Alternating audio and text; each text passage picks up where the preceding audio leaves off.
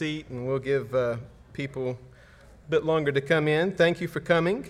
Um, in the interest of time, though, because people will be uh, coming in for the morning worship service at 10:30, so I want to go ahead and get started. So let me pray for us, and then we'll begin. Let's pray.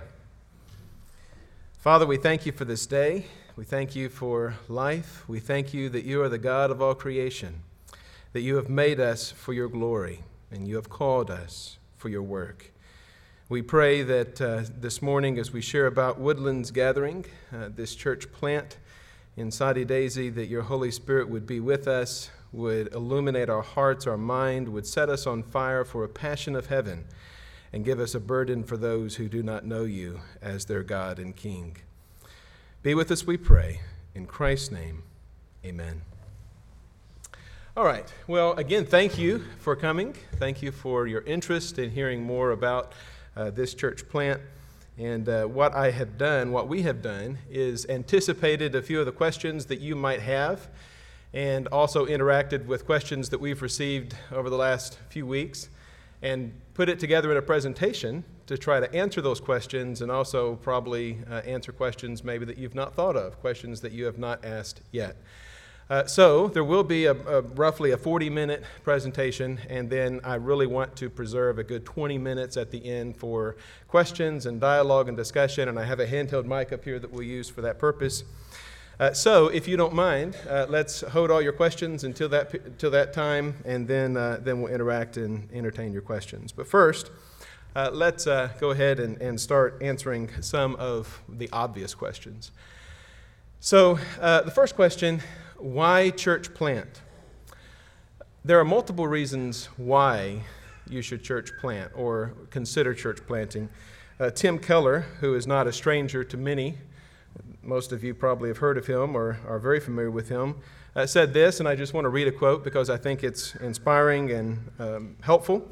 He said, The vigorous, continual planting of new congregations is the single most crucial strategy for one, the numeric growth of the body of Christ in any city, and two, the continual corporate renewal and revival of the existing churches in a city.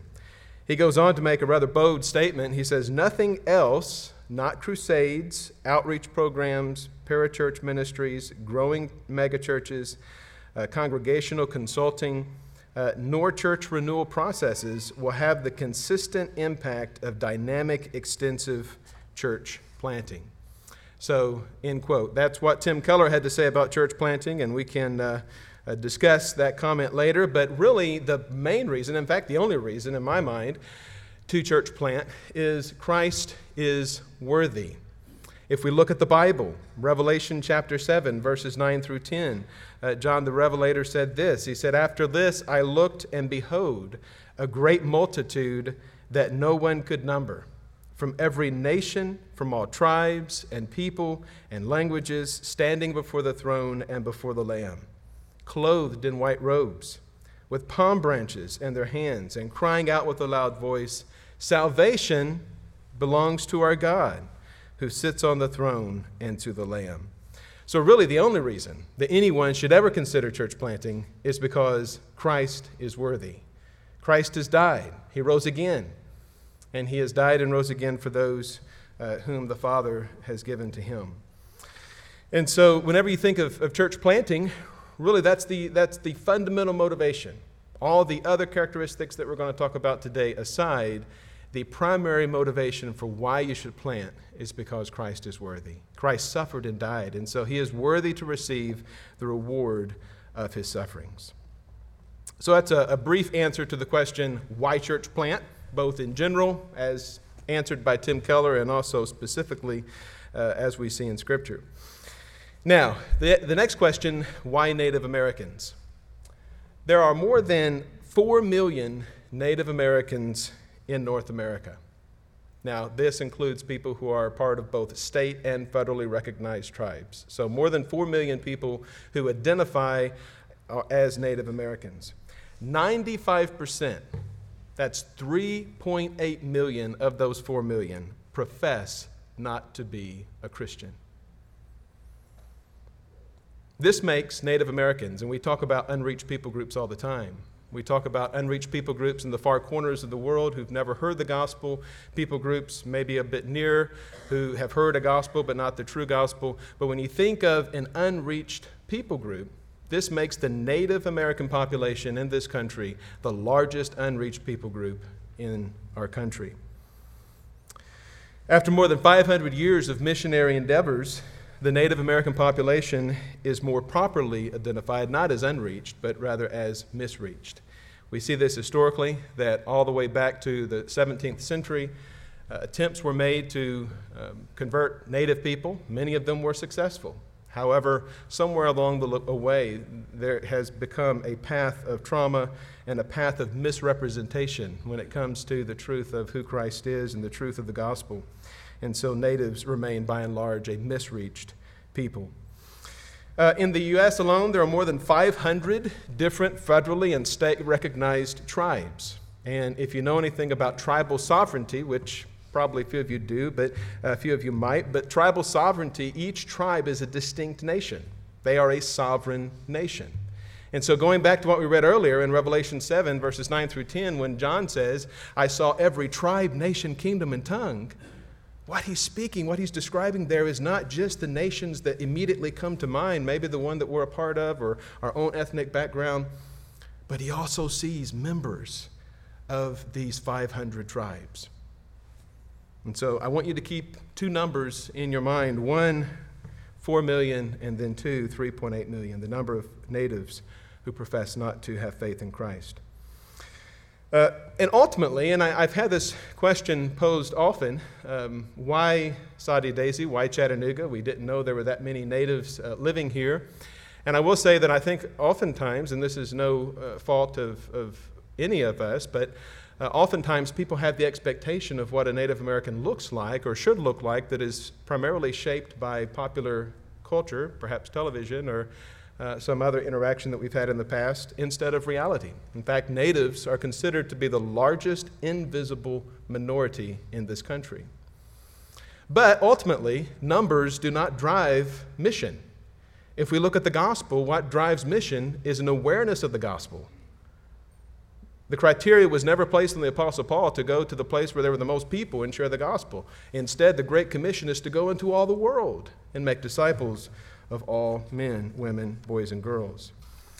And so ultimately, the gospel compels us to seek out and to find those people in our midst who are invisible, who are marginalized, who are overlooked, and to seek them with the truth of the gospel. So that's why natives. Next question why Soddy Daisy? So, you know, Soddy Daisy is one of the, the smaller municipalities in Hamilton County. Um, many of you, perhaps a few of you, live in Soddy Daisy, and you say, Well, look, I, have never run into a Native American that I know of in Soddy Daisy. Um, so, why Soddy Daisy? Well, there are at least three reasons that I want to talk to you about. First, there's no Reformed presence in Soddy Daisy proper, in Soddy Daisy itself. Uh, second, believe it or not, the highest concentration of Native Americans per population in Hamilton County resides in Soddy Daisy. But then, third, our geographic area, the area that we are focusing on, is Hamilton and Sequatchie counties. And so, Soddy Daisy, the 27 111 corridor, is strategically located to offer quick access for people who are coming from both counties, both Sequatchie County as well as Hamilton County. So that's why Soddy Daisy.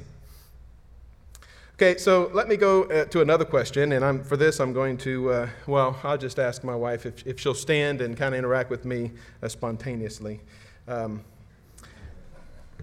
but uh, so the next question, yeah, she, I want her to come up here, but she doesn't want to come up here.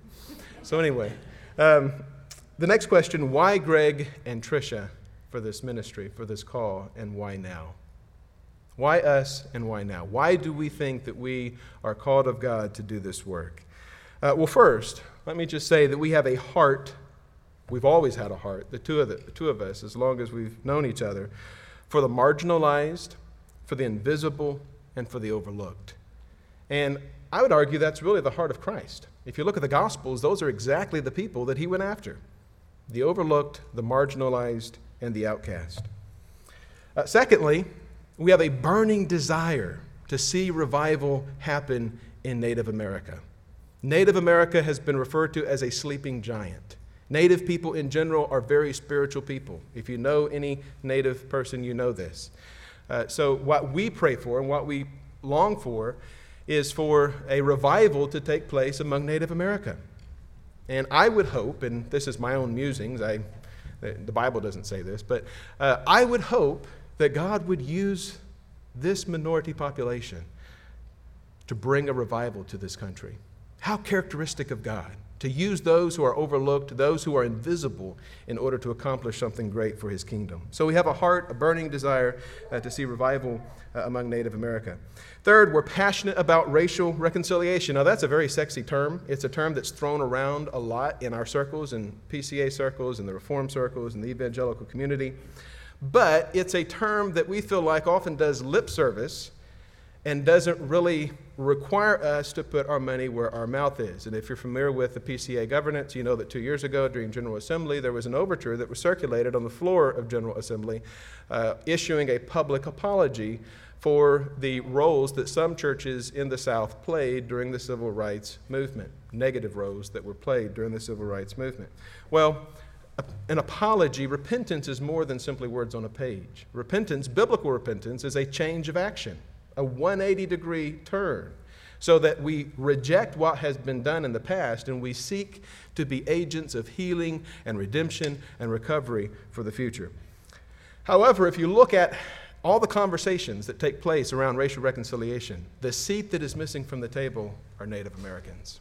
We like to talk about re- uh, reconciliation between whites and blacks, Hispanics, etc. That's very important but we're very passionate to see the church include Native Americans uh, in that discussion. Fourth, uh, we long to see, uh, and I'm reading notes here because, oh, there we go.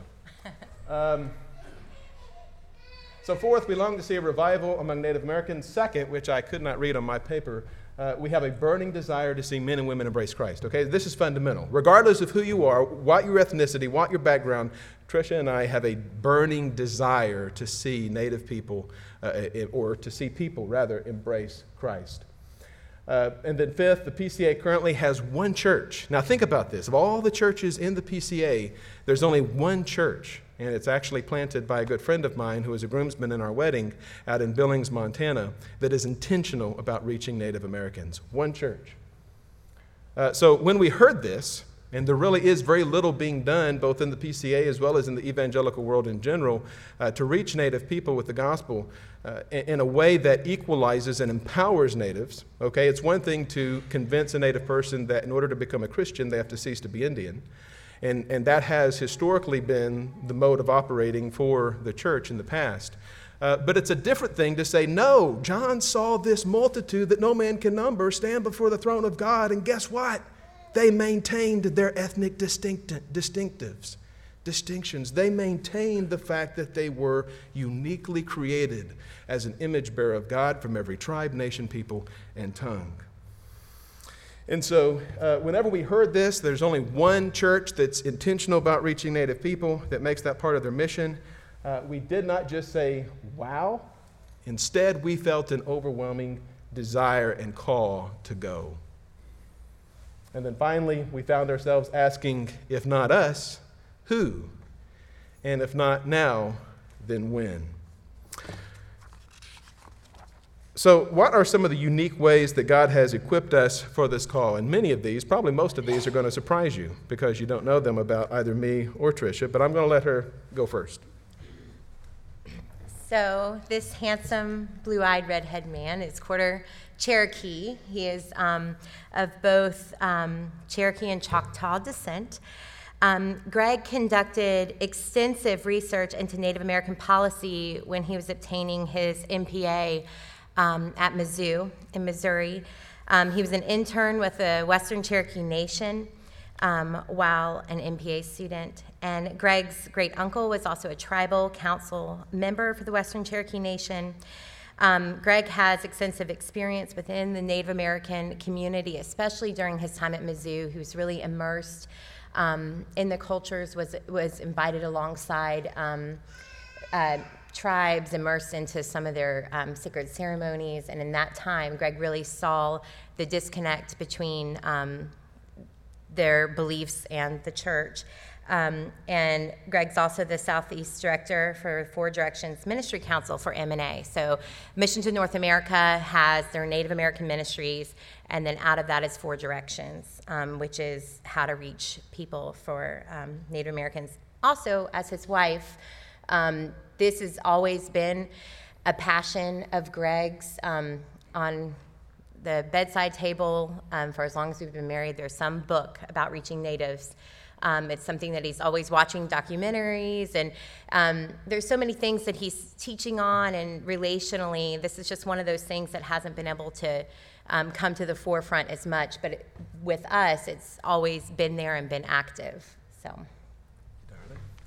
So, that's briefly uh, the ways that God has uniquely been working in my own life in order to, uh, I think, equip us for this call. Now, Tricia, my darling, has been uh, immersed in foreign missions. Many of you may not know this, but she spent um, uh, some extensive uh, time spanning several decades or a couple decades in at least 13 different countries. And so, in each of those countries, uh, she, she had to. Um, uh, confront and successfully engaged uh, multicultural uh, dynamics. She's worked for a nonprofit uh, which prioritized racial and cultural diversity, AmeriCorps. Some of you may be familiar with it. Uh, she grew up attending countless Native American cultural events and celebrations. If any of you are familiar with the powwow, uh, she grew up, her, her grandfather used to take her to the powwow, even though she has no, he has had no native heritage.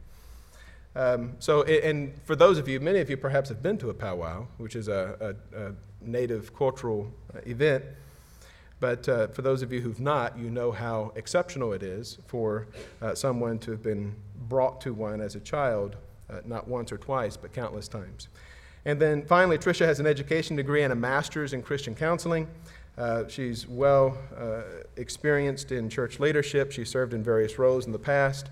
Um, active as director of children's ministry for a church plant in Florida, actor, active as a director of women's ministry for Mitchell Road Presbyterian Church, where we came from, as well as serving in music ministry. So, when you look back over the trajectory of our life, and this is one thing that both of us uh, began talking about in earnest, I'd say uh, last year or so, uh, are the unique ways that God has been preparing us and equipping us so that when we come to the point where we say, Who? Who will go, it was sort of a no brainer. We felt that definitely God was calling us to go.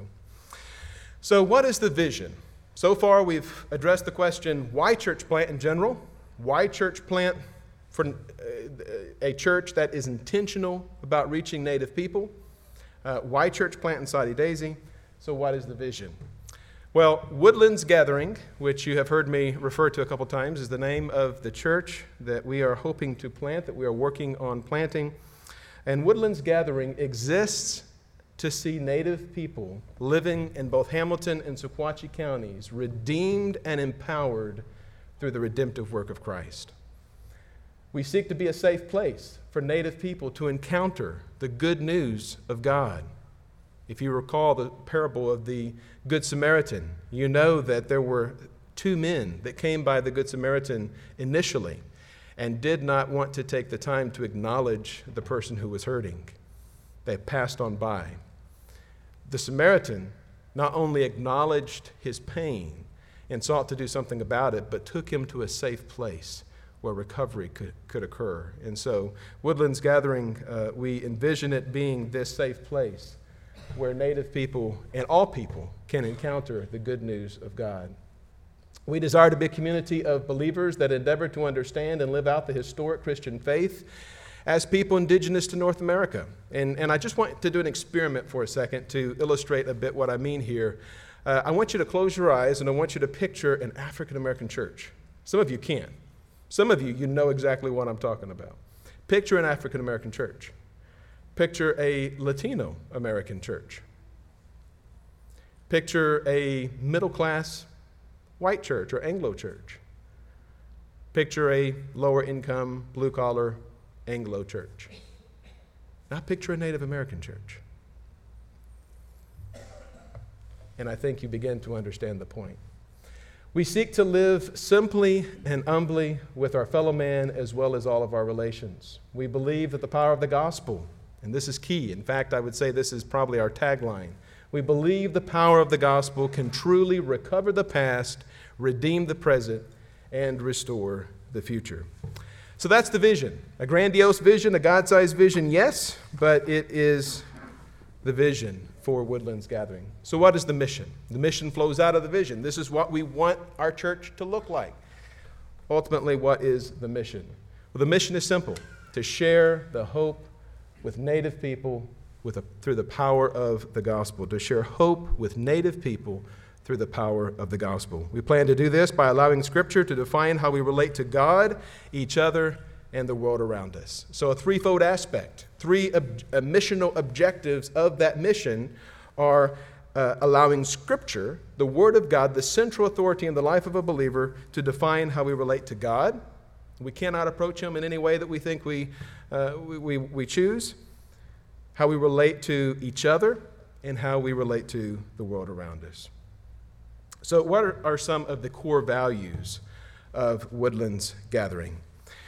There are four. Four is a significant number for uh, many people, significant number in Native culture, the four directions. Um, but there are four core values for uh, Woodlands Gathering. One, the authority of the Bible as the Word of God, sola scriptura. Two, the Reformed faith. We believe the Westminster Confession is the most accurate interpretation of Scripture. Three, spirit led. Now, what do I mean by spirit led? Well, I'm not, I'm not intending to convey an image of Pentecostalism, even though I'm a former Pentecostal. Uh, but rather, spirit led can be summarized by Romans 8 11 and also by Galatians 5 16. Romans 8 11 says, If the spirit of him who raised Jesus from the de- dead dwells in you, he who raised Christ Jesus from the dead will also give life to your mortal bodies through his Spirit who dwells in you. Not only is that referring to the ultimate resurrection of the body, it's also referring to our spiritual life now, that we have been resurrected by the same Spirit that raised Jesus from the dead. And secondly, in Galatians 5:16, Paul says, "But I say, walk by the Spirit, and you will not fulfill or gratify the desires of the flesh." And then the fourth value is indigenous community. We value the First Nations of North America and the unique contribution that Native culture can bring to the American expression of Christianity. If any of you have ever spent time in Native American culture or have known someone who is a traditionalist, uh, you, you begin to understand what I'm implying here. There are beautiful things about every culture because culture is ultimately an expression of our humanity and our humanity, in essence, is the fact that we are made in the image of God. We are all image bearers of God. And so there's something about every culture that reflects that truth. There are some cultures, I would argue, that reflect it a bit clearer than others, partly because of various philosophies, you know, modernity and all that entails, and I don't have time to explain that, but uh, modernity and the Industrial Revolution and all the various issues that um, can taint our uh, the, the relationship between God and man. But when it comes to native culture, if you are familiar with native culture, there are so many attributes of native culture that can be affirmed and that you can see the fingerprint of the image of God. So, those are the four core values. Can you speak to how the Reformed faith is a unique bridge to reaching natives? Yes, good question, darling.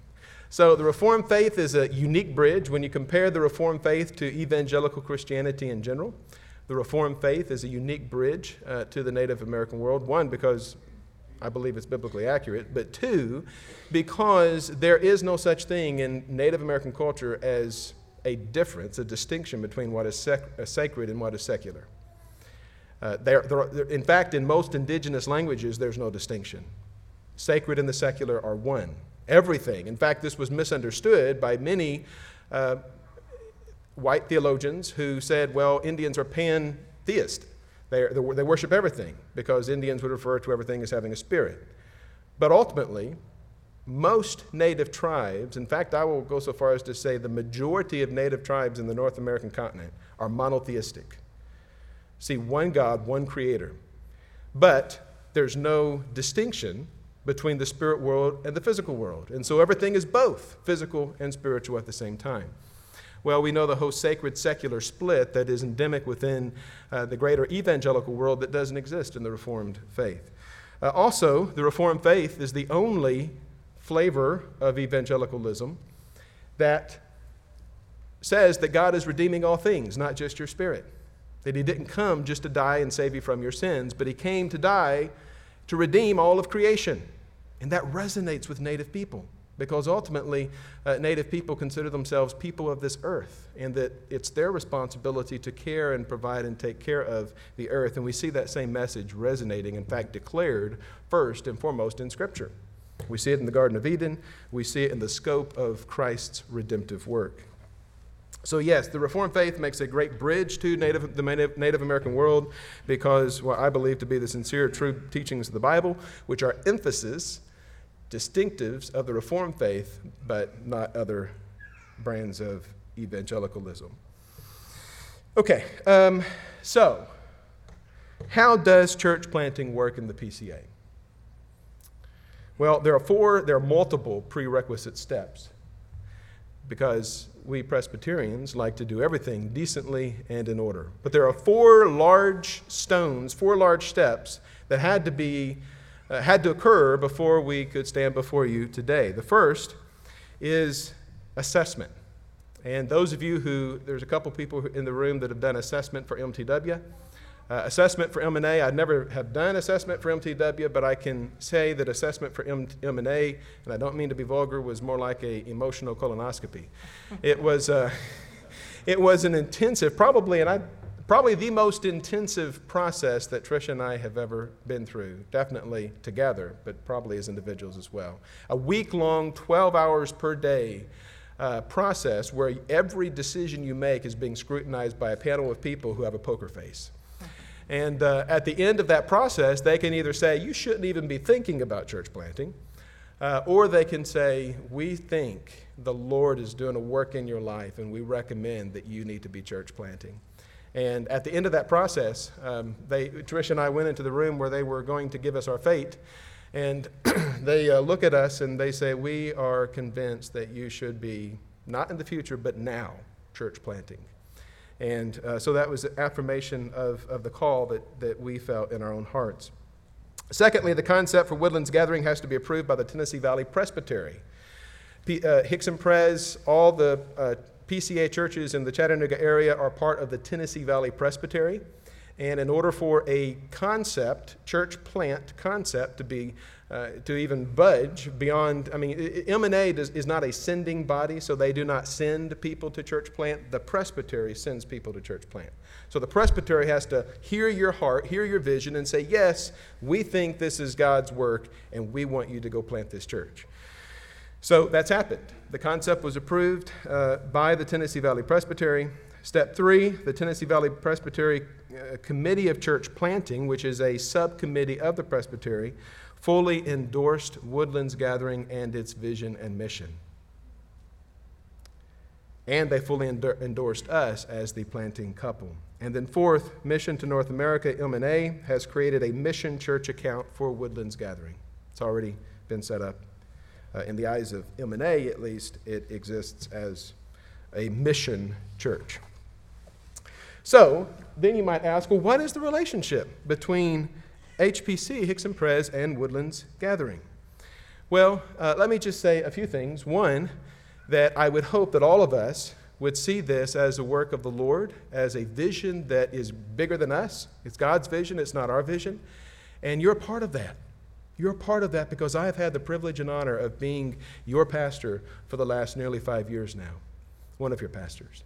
And so I, I, think that's something that you can rejoice in and be proud of. However, there are a few logistic uh, uh, uh, relationships that I, or, or, logistics of the relationship that I want to clarify.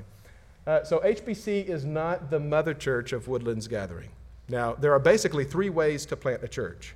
You can do what they call parachute church, which is a group of people from one church get up and go to another city, and they're all dropped in that church. Maybe they're from that city to begin with, they're driving, commuting to another church, and that core group of people plant a church. The other way is to have a mother church that says, We have a vision to plant a church in such and such community, so we're going to send someone from our church, along with people from our church, to that community. That's called a mother daughter church relationship. The third way to plant a church is what they call um, a scratch plant. A scratch plant is where a couple or an individual says, We have a vision, we believe it's from God other people in, those, in that person's life say, Yes, we think it is too. And so they go out on their own, and really they're not on their own. They're supported by a great team of prayer supporters and, and um, others who love and care for them. But ultimately, they plant the church uh, unilaterally. And so uh, that is the relationship of Woodlands Gathering. Woodlands Gathering is a scratch plant, and I'll tell you why in just a moment. So, Woodlands Gathering is not a daughter church of Hixson Pres. Hixson Pres is not the mother church of Woodlands Gathering. Woodlands Gathering is a part of Mission to North America and is a church plant of the Tennessee Valley Presbytery. Woodlands Gathering is a mission church of TVP or the Tennessee Valley Presbytery. So uh, then that begs the question well, what does the relationship between Woodlands Gathering and HPC look like? Well, first, uh, let me just say that HPC will not be responsible for the governance of Woodlands Gathering. I know that's a, a question that I've been asked a couple times. Uh, so every church has a governing board or governing, in this case, a session. And the HPC session will not be responsible for the governance of Woodlands Gathering. The temporary, what they call temporary or provisional session, because until your church grows to the point to where you have men that God has either raised up from your midst or people that have joined the congregation who are uh, sound uh, biblical believers, you can't have elders from your church. Uh, so you require, I mean, no man is an island, so you have to have governance and accountability. So you, a, a provisional session, temporary session is required. And so the provisional session or temporary session for Woodlands Gathering will consist of ruling elders that are members of PCA churches throughout the Tennessee Valley Presbytery. Uh, third, uh, we are not asking anyone to come with us, okay? And uh, not, not because we don't love you all. we do. But it's important to us that we recruit a team, a core team of people who are primarily native. Why? Because it's easier for natives to join a church where they see native representation than it would be for them to join a church where there's predominantly Anglo representation and vice versa. It would be easier for it would be easier down the road for someone who's Anglo because I, I, do want to point out here that we're not talking about exclusive Native American. Any church that's exclusive one thing or the other is not reflective of God's kingdom. You can be intentional without being exclusive. And so I don't want you to hear what I'm not saying, which is that we're exclusive. We're intentional, and that intentionality requires that we take certain specific steps, but we're not exclusive. We hope that, and this is very important, we hope and pray that HPC, that each one of you will see this as something that you can get behind and that you can support us in prayer, in love, in checking with us, um, and, and just being there for us. We value, we covet your prayers. Historically speaking, uh, when church planters go out to plant, there's this nomenclature in the church planting world where all of a sudden they have this bullseye on them from the enemy. And I believe ultimately it's, it's because what Tim Keller said is true. The enemy knows that one of the greatest threats to his kingdom, yes, is each of you sitting in this pew, but also when the church begins to multiply and plant other churches, and specifically churches that have the mission of reaching those who are not reached, then it can be a very isolating and very dangerous uh, endeavor. So please pray for us. Please be with us. Please stand shoulder to shoulder with us. So, what are the next steps? I hope to remain on staff through December of 2020. Now, some people, I think, after two weeks ago, whenever I made the initial announcement, some people thought, is he going to be back next Sunday? Uh, God willing, I will be here through December of 2020 and I'll continue in my pastoral ministry here at HPC, uh, shepherding the flock, serving you all, part of the, the staff and the pastoral team. During that period of time, we'll increasingly begin to build a core team of native believers and also uh, raise financial support and, and let me just emphasize outside of HPC. And that's important to us for two reasons. One, uh, because we don't want to detract from the work that God is doing here. And there are great things not only happening, but also coming down the pike in the future. You know, this current building is the fruit of your giving, and no doubt their uh, phase two is just around the corner. But, uh, but we will be raising financial support going to other churches in the presbytery and other churches in uh, churches that we have relationships with uh, throughout that 16 to 17 month period. All right, so next question when? When will all this take place? Well, we hope to launch in January of 2021. God willing, that's our goal. That is our plan. So, unless you have anything to say, darling, we'll open it up to questions. Well, just what he said just a moment ago about um, the support we're asking from HPC. Um, the reason why the PCA makes the whole assessment process for church planters so difficult is because so many church plants fail, so many marriages fall apart. Um, just what Greg was saying about about attacks on church plants. Um, that it's it's really hard. It's not an easy thing. We we get that. We know that. But um, the Lord has called us out of this community of believers here at HPC, and we really actually mean please pray for us. Like start it today. Please pray um, that the Lord would protect us, um, and that we know that you're the family the Lord's called us out of. So He's given each of you a important role in this church plant, and that's to love and support us and pray for us. So we deeply mean that um, that your support and prayer and re- relational support is very critical to our success as planters. So. Okay, um, at this time, we're going to open it up for questions. I know there are probably several, and I think I did okay with time. I gave us 20 minutes for questions. So, what I'm going to do is ask Mr. Stephen, if he will, to come take the mic and raise your hand. He'll come and, and ask your question to the mic because we are recording it for those who couldn't be here, and also so that people in the front can hear a question that's asked in the back. Have you selected a location yet in Soddy Daisy, in that area? Uh, one we would ideally like to be as close to the 27 111 corridor as possible, uh, which is there, there are some empty tracts of land there. Uh, we're nowhere near the point of being able to make a decision like that. Uh, but our goal is to start out small so that we st- most likely will meet in people's houses until we grow to the point where we can no longer do so. Uh, but ideally, we would um, actually, you want to? No. Um, th- there, is a, there is a site that we have our eye on that we think would be a perfect church uh, it's currently not a church, but um, I don't know that I'm free to speak because it's belonged by, it's currently owned by an entity. So anyway, uh, we do have a site picked out that we're like, should God grow us in the next five years to the point where we're able to buy a building, we'd love to buy that building. Or grow enough that we need a meeting place. Um, the building is owned by Hamilton County, and um, it's uh, as old school, and so um, Hamilton County has been favorable and supportive of church plants in the past in terms of allowing um, church plants to rent property not during the week but on Sundays. So um, we do have a, a, particular building that we're praying about, um, but we're also very open so, of where the Lord might put us. Um, we know of some other areas that are just past the 111 corridor as well. So. Hi, Greg. Hey, I have Rick. a question. Um, I tend to think of um, Christ as kind of transcultural. I get this from Paul. He says there's no male nor female in Christ, no Jew nor Gentile, no slave nor free. So, uh, my question is suppose your church grows really large, but then it ends up 95 or 98% non native American. How would you address that? I mean, would you move out?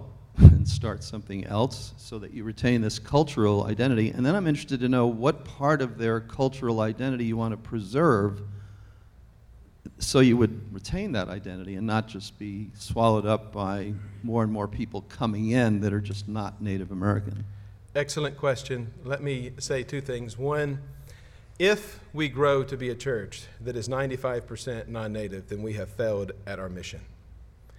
If we fail at our mission, either we have compromised to the point that we prioritize something that is not what we feel is God's priority, or God had different plans.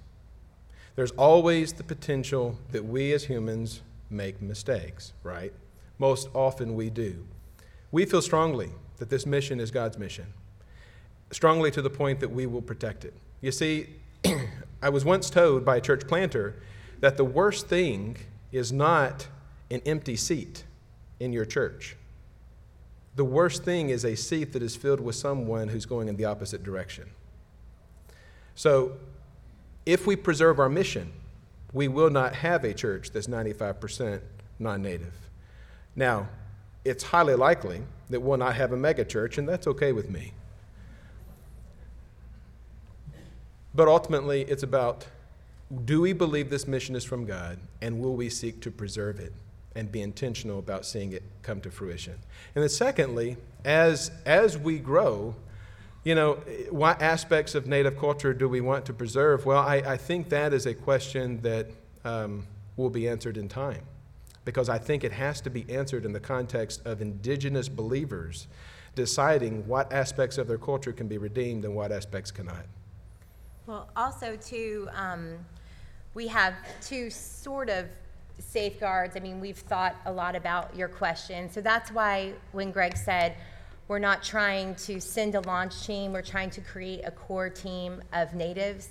That is part of why we're doing that. Um, we are going to be very intentional over the next year developing relationships with um, natives, and that's why Greg had said it's so important that our core team be native because we are trying to safeguard exactly um, what you said. And then also, the temptation is to grow quickly um, so that you can be financially supported. Um, that's a fear for a lot of church planners. One of the ways that Greg and I um, plan to address that is when, when we prepared our budget, we know we're going to be planting with an unreached people group um, in an area. We know we're kind of doing something really difficult. So, one of the ways um, that we um, have addressed that is Greg's plan is to also be bivocational at some point if we need to be. So, he um, has extensive experience in the business world and he has a master's in public administration. Um, he's a great writer. There's lots of other things that he can do um, as sort of a side job to help sustain the ministry so we don't have to feel compromised, um, but that we can stay on course. So. And let me go back and, and touch on um, a native church because let me just say that any church that's also, even if it's majority native, because that would be our vision, that it would be majority native but not exclusively native. Uh, but any church that is majority native is going to be is going to be multicultural because to be intertribal means that you are not going to give difference, even though the majority of the, the largest tribe represented in this area is the Cherokee people.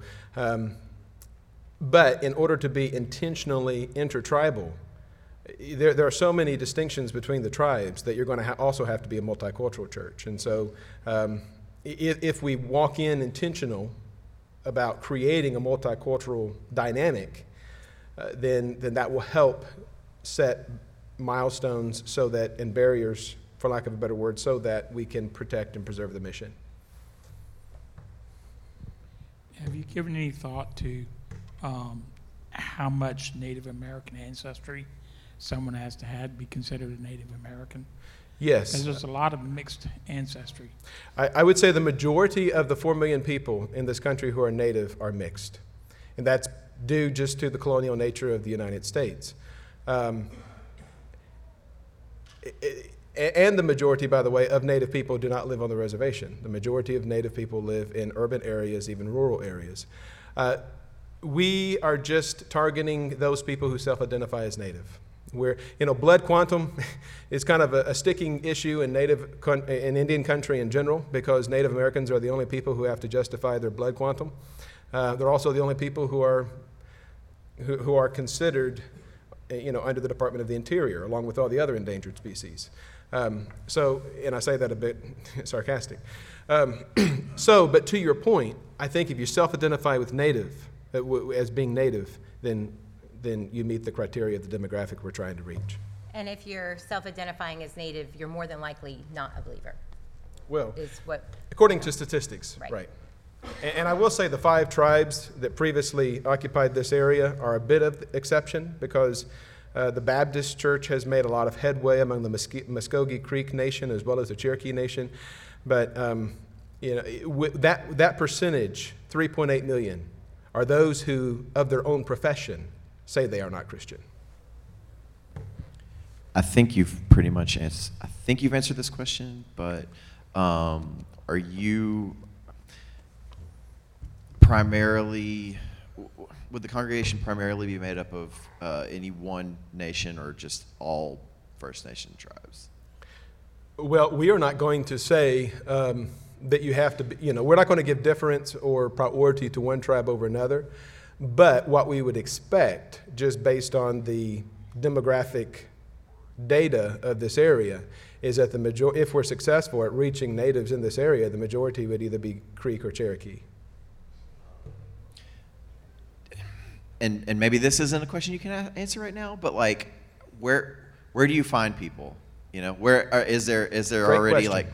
like um, uh, uh, you know cultural groups of folks who are, are who are already you know that you kind of are can can reach out to or yeah where where Excellent question because Native Americans, unlike other minorities, do not all live in the same neighborhood. One reason why we threw our net large to include both Sequatchie County and Hamilton County is because their, their Native people are spread out throughout the counties. Um, another reason that we chose the name Woodlands Gathering is Native people, part of Native culture is the expectation that you're not going to live right next to your neighbor.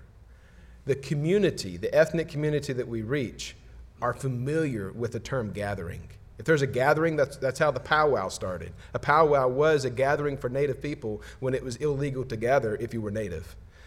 So they, they started the powwow, which was an opportunity to dance for the white man.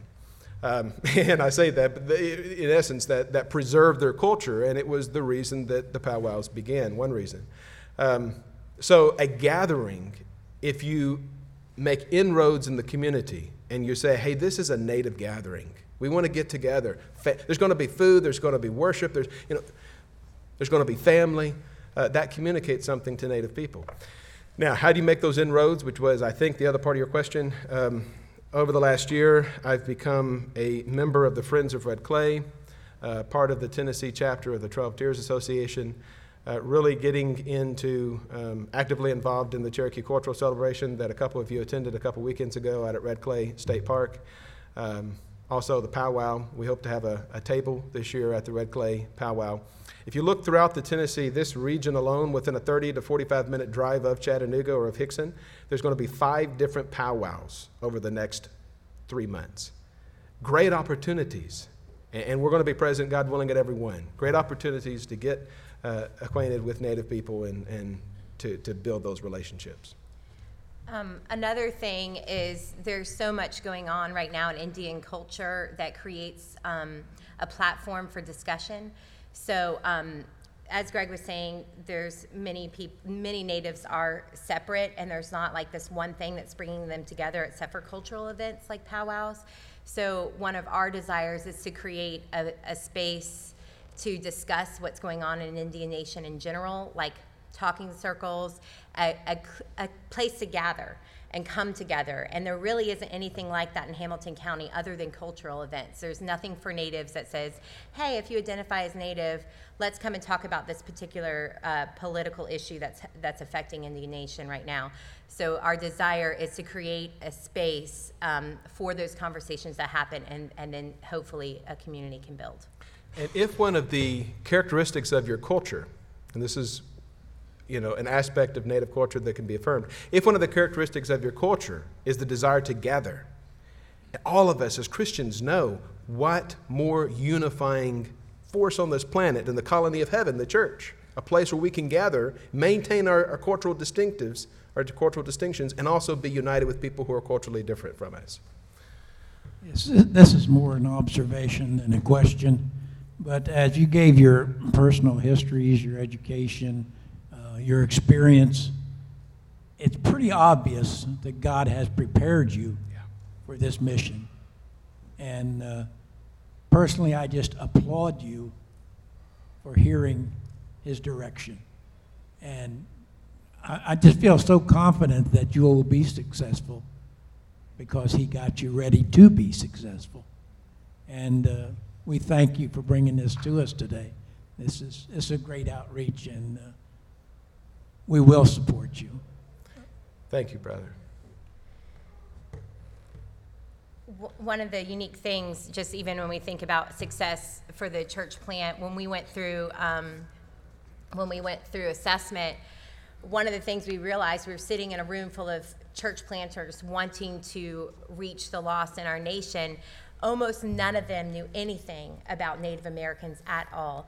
And um, one of the things I said to Greg, and dur- during the course of the week, people began to kind of gravitate towards the populations, the Native American populations in their area that they're wanting to plant in. One particular guy was planting a church directly outside of Bartlesville, Oklahoma. Bartlesville, Oklahoma, which is right by. It's the, in the, in the backyard of the Creek Muskogee Nation. Right. And he's like, it didn't occur to me that I could be reaching Native Americans. And I told Greg, like, if all we do is create an awareness for people to, for the invisible to be seen, for, for people to, when they engage with Native Americans, if they take the opportunity to build relationship with them, just even building the awareness that there are natives and they're not believers, that to me is such a success right there. Just even building the awareness within our denomination and the Christian world. Just three uh, quick questions. One, do the chiefs of the nations uh, know that you're trying to plant a church within their nation? Uh, do, Uh, they, do they know what? I'm sorry. Do they know that? Do they know of this church planting? Are they supportive? What is their reaction? Number two is, uh, is there a unique language, and are the scriptures available in that language? And the third one, do you think there may be a conflict between your time commitment to HPC and and this and never? Okay, all good questions. First question um, Do they know we're coming? Do they know we're coming? Yes. Uh, uh, uh, some do, not many.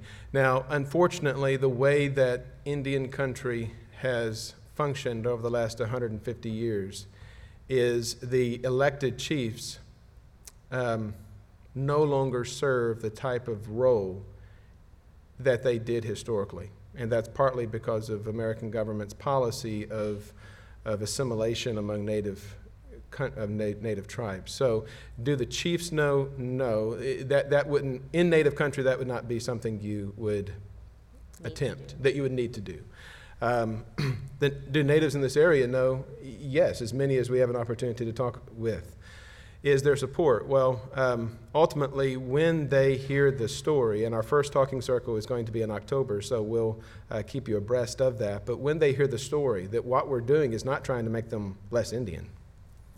Okay, that may have been the missionary endeavor at one time. In fact, in the early 1920s, under Carlisle, some of you know where I'm going with this, the missionary, the epitaph of Christian outreach to Native people was kill the Indian and save the man. Because it was assumed that unless a Native American also adopted uh, many of the traditions and customs of the greater Anglo world, that they were not going to, that they were not saved, that they were not Christian. So what we're, we are not promoting that gospel. That's not the gospel. We are promoting a gospel that Jesus Christ died so that before the throne of God, every a representative of every nation, tribe, people, and tongue could stand and bring the distinct characteristics of their culture as a worshipful sacrifice before heaven.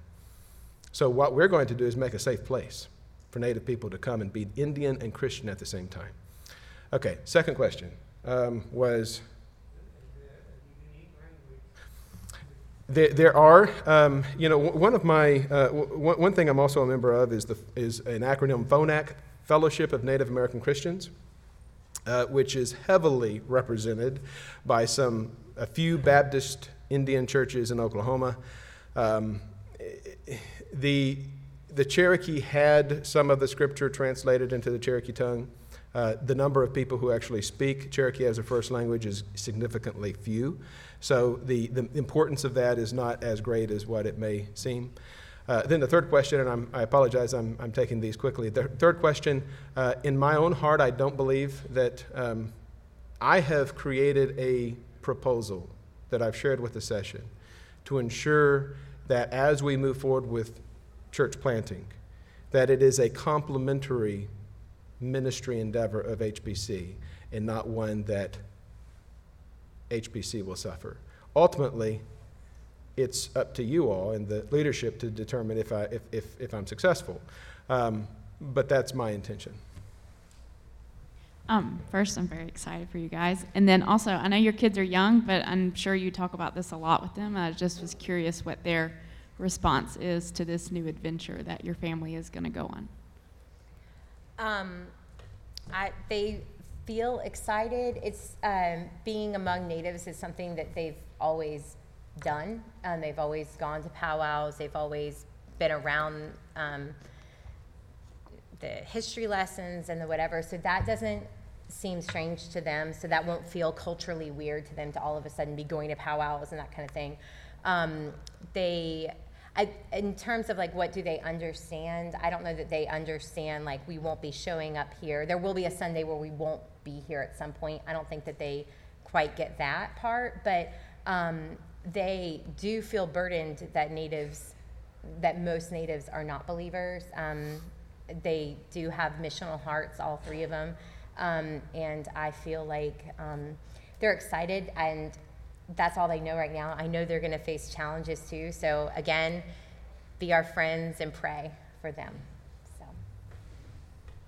Okay, we have time for about one more question.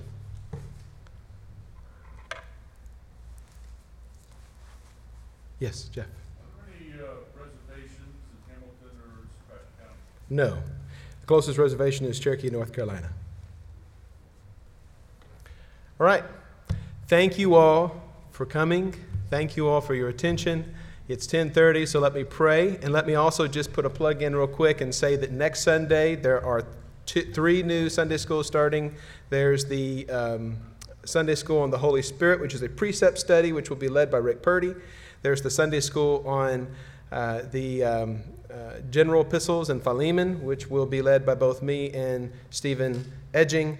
And then there is um, well, there's a women's Sunday school coming up later in the year, but you'll, you can read more about that in the bulletin. Also, we are still here, so we're available for questions. So as time goes on, if there's more that you want to know, um, just ask us. We're here to answer those questions.